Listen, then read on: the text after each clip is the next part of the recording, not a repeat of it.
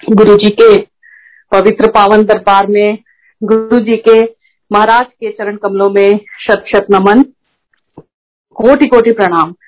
और आई हुई सारी संगत जी को नमस्कार। जय गुरु जी आशा नहीं, विश्वास है कि गुरु जी की कृपा सब पे बनी हुई है।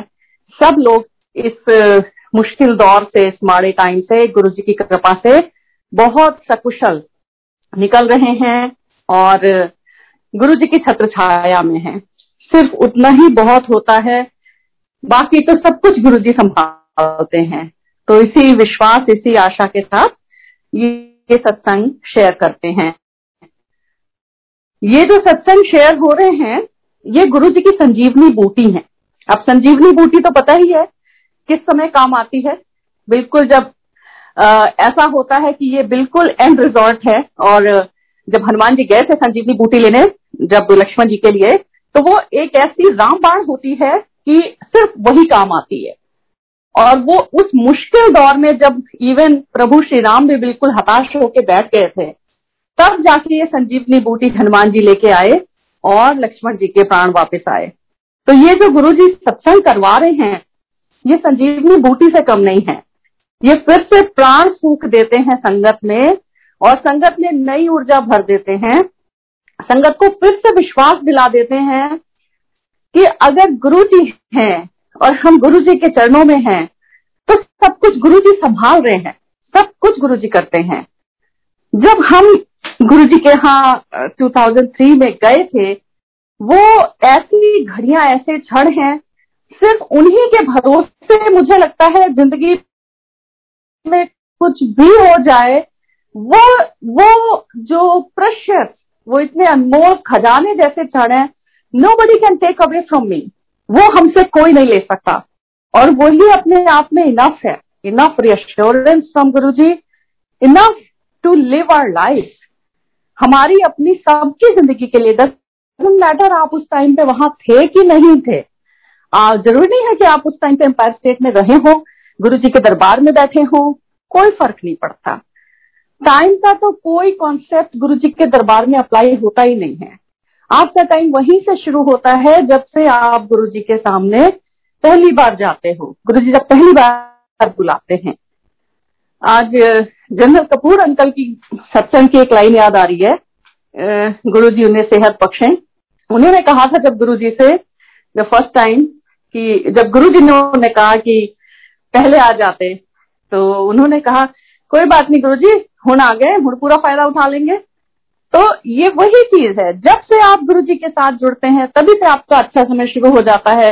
वहीं से आपकी घड़ी चलनी शुरू हो जाती है।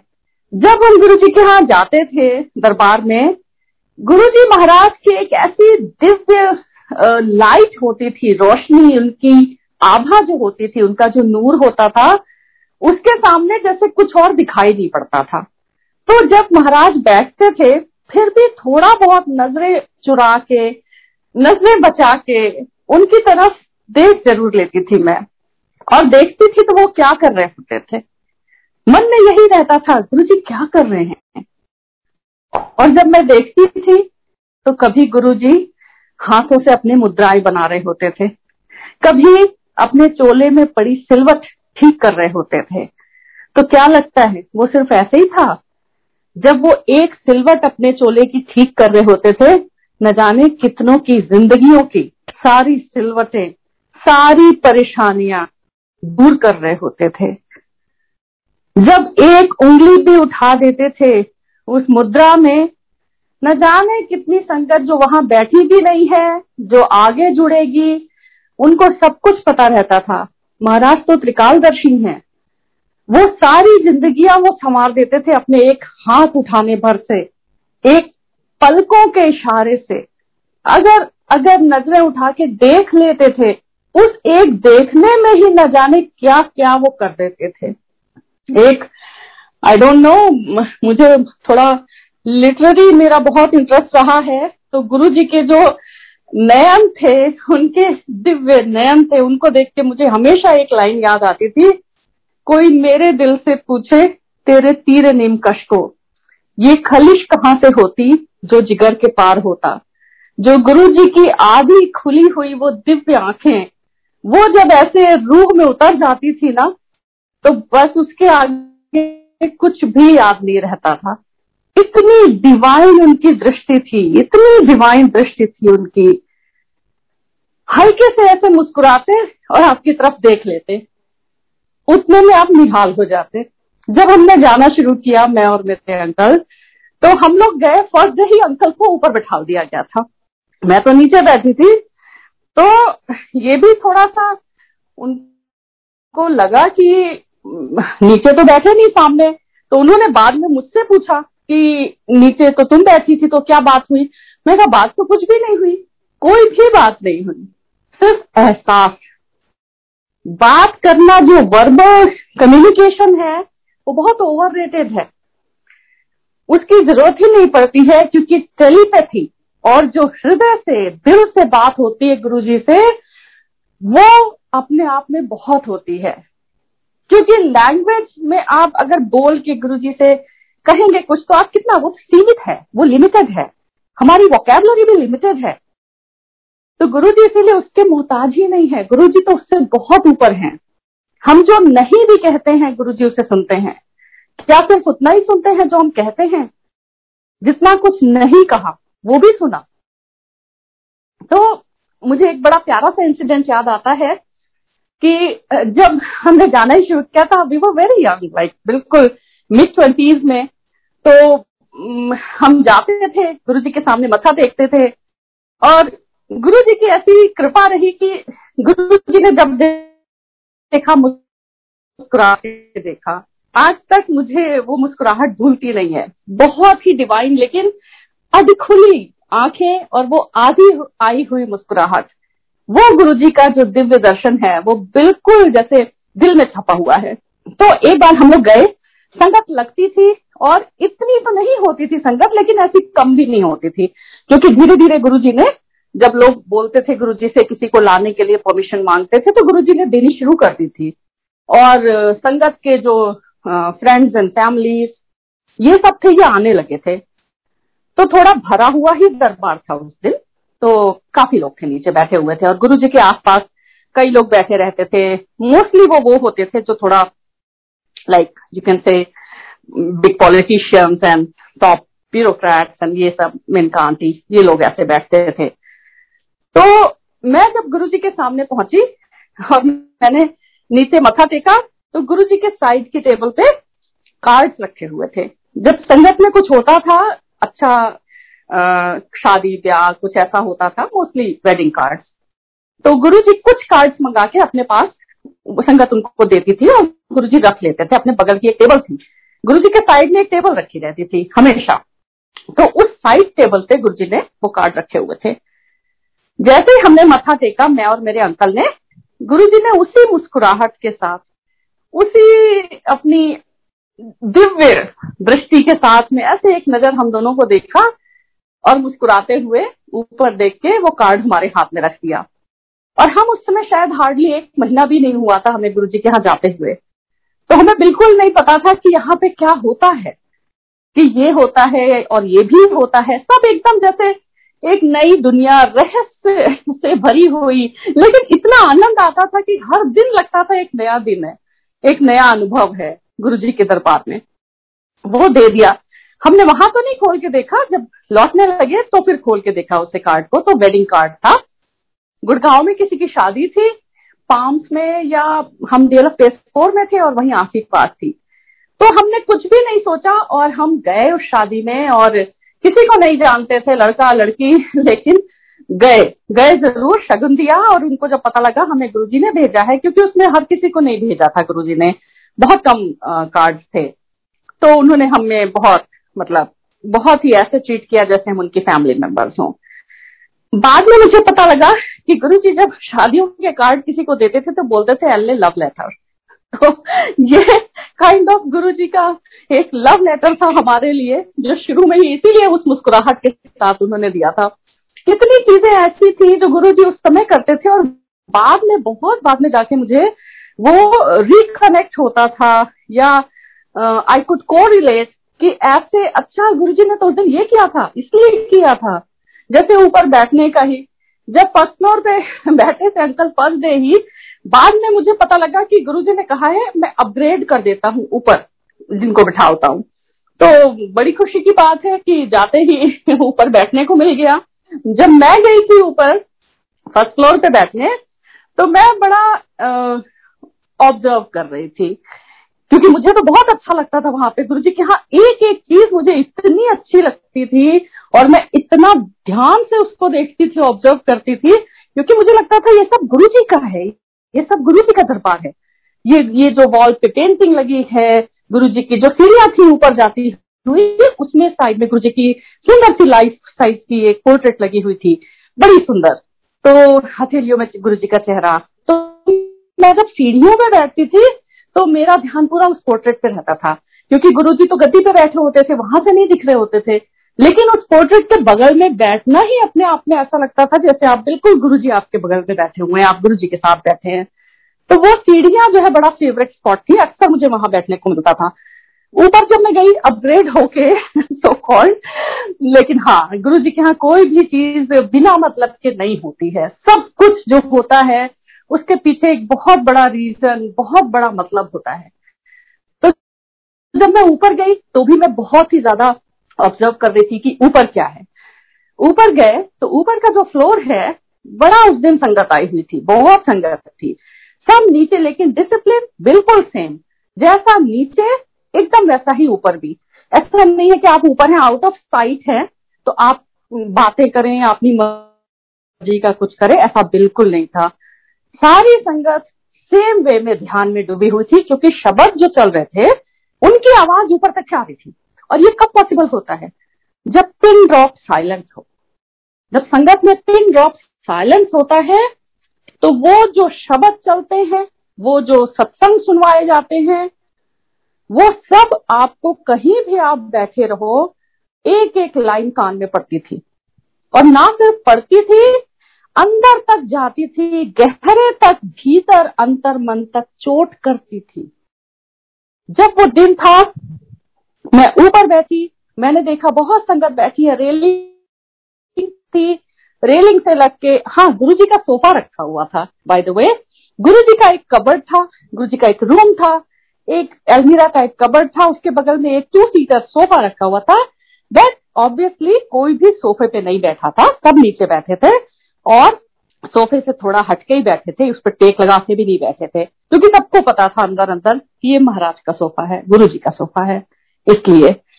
तो अगेन मैं बहुत ऑब्ज़र्व कर रही थी और बिल्कुल ध्यान में डूब के, ये वो दिन था गुरु ने मुझे दूसरी बार गड़बी लाने को बोला था।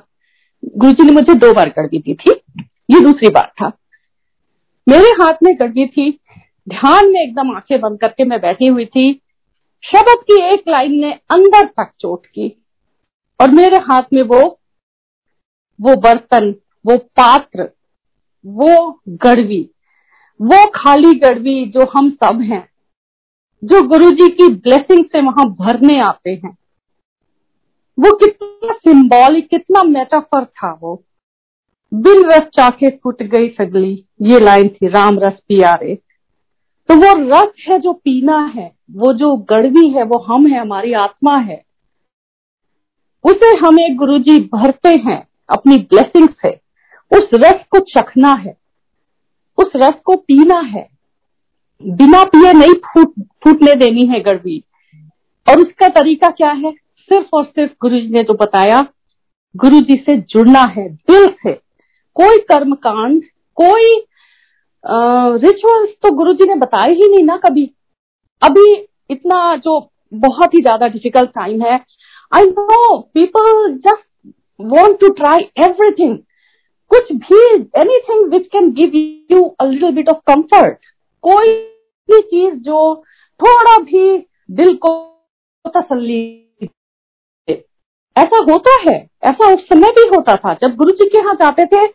आ, मैं बताती हूँ मैं खुद रेकी हीलिंग में थी क्योंकि मेरा प्रोफेशन ऐसा था तो मुझे बहुत इंटरेस्ट था इन सब चीज़ों में। प्राणिक हीलिंग रेकी हीलिंग तो मेरी रेकी की ग्रैंड मास्टर थी वो भी वहीं रहती थी रियल में। वो मेरे साथ एक दिन पहले गुरु जी के यहाँ गई थी। एक्चुअली मुझे गुरु जी के यहाँ गुरु जी ने जब बुलाया अपने दरबार में, उसमें उनका भी बहुत बड़ा योगदान था, क्योंकि वो भी क्रिया योग में ही थी तो काफ़ी ध्यान करते थे हम लोग साथ में, और ऑफ़ कोर्स रेकी तो था ही बैकग्राउंड उनका। तो वो हमेशा मतलब काफ़ी महापुरुषों के बारे में बात करती थी। जब उन्हें पता लगा था तो वो मेरे से एक दिन पहले गुरु जी के यहाँ गई। और गुरु जी ने जैसे ही उन्होंने मथा टेका, भाटी आंटी उन्हें भी लेके गई थी तो जैसे कि एक थोड़ा प्रोटोकॉल सा था कि थोड़ा सा इंट्रोडक्शन करवाया जाता था। गुरु जी से उसकी ज़रूरत नहीं होती थी, लेकिन एक था बस सिस्टम बना हुआ था। तो उन्होंने जैसे ही गुरु जी से कहा कि गुरु जी ये हैं, ऐसे उनका नाम बताया सो एंड सो और ये वहाँ से आए हैं। और गुरु जी ने छूटते ही पूछा उनसे, की कर दिया है? तो उन्होंने कहा गुरु जी मैं रेकी करती हूँ। मैं रेकी की ग्रैंड मास्टर हूँ। और गुरु जी ने कहा, छड़ दे, सब पखंड है। इमीडिएटली गुरु जी ने कहा, छड़ दे, सब पखंड है। ये जो भी कुछ गुरु जी ने कहा we are no one to analyse हम ना जज कर सकते हैं, ना एनालाइज कर सकते हैं। हम सिर्फ़ एज इट इज़ हुक्म मान सकते हैं।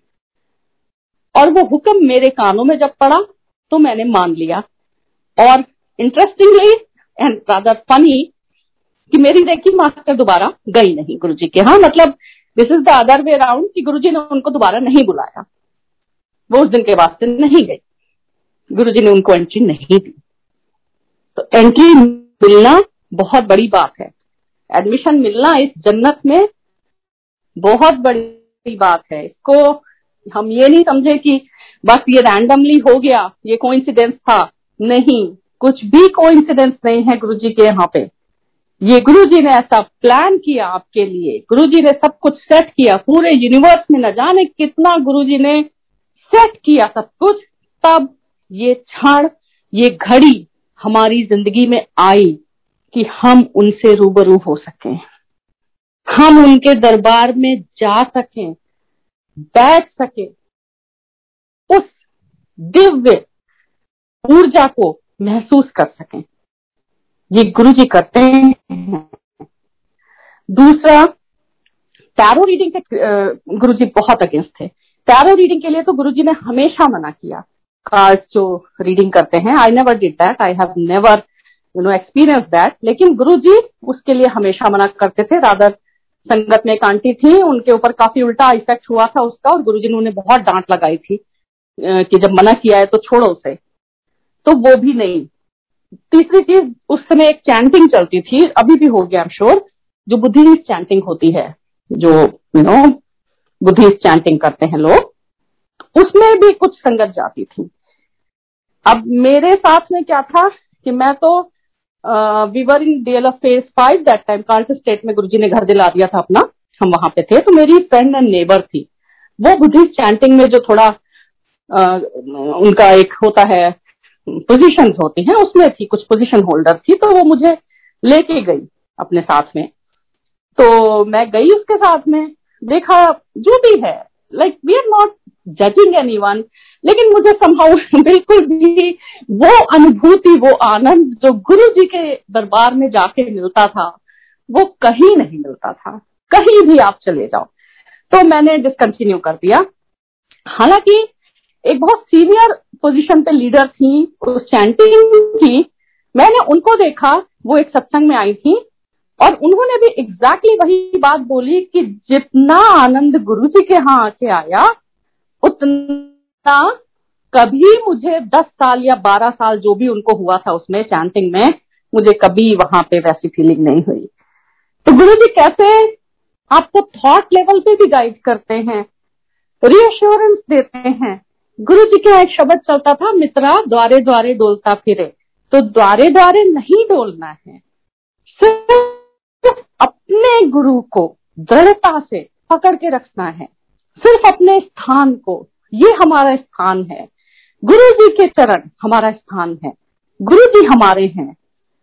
सिर्फ़ और सिर्फ़ उनके ऊपर भरोसा रखना है और ट्रस्ट में ऑन जी आपको कभी ये सोचने का मौका नहीं देंगे फिर कि आपने कहीं लाइफ में कोई गलती की गुरु जी के दरबार में आके। ट्रस्ट मी ऑन दिस जब हम पहले जाते थे गुरु जी के यहाँ पे आई टोल्ड यू कई बार मैंने शेयर किया है, कैसे हमारी लाइफ गुरु जी ने पूरी सेट की गुड़गांव में बच्चों का एडमिशन से लेकर एवरीथिंग कार्स के साथ में हमारा बहुत रहा है गुरु जी का कनेक्शन जब से गुरु जी ने चाबियाँ ब्लेस की। तब से कार्स के साथ हमारा बहुत कनेक्शन ये इसलिए नहीं बताते कि मटेरियलिस्टिक कुछ बात कर रहे हैं। ये इसलिए बताते हैं कि गुरु जी सब कुछ करते हैं, सब कुछ संभालते हैं। आज जब इंडिया जाते हैं, खैर, अभी तो ये सिचुएशन ऐसी है यूएस से फ़्लाइट अब नहीं जा रही। बहुत ही इस चीज़ का अफसोस है मन में। गुरु जी करे जल्दी सब कुछ ठीक हो और हम फिर आए।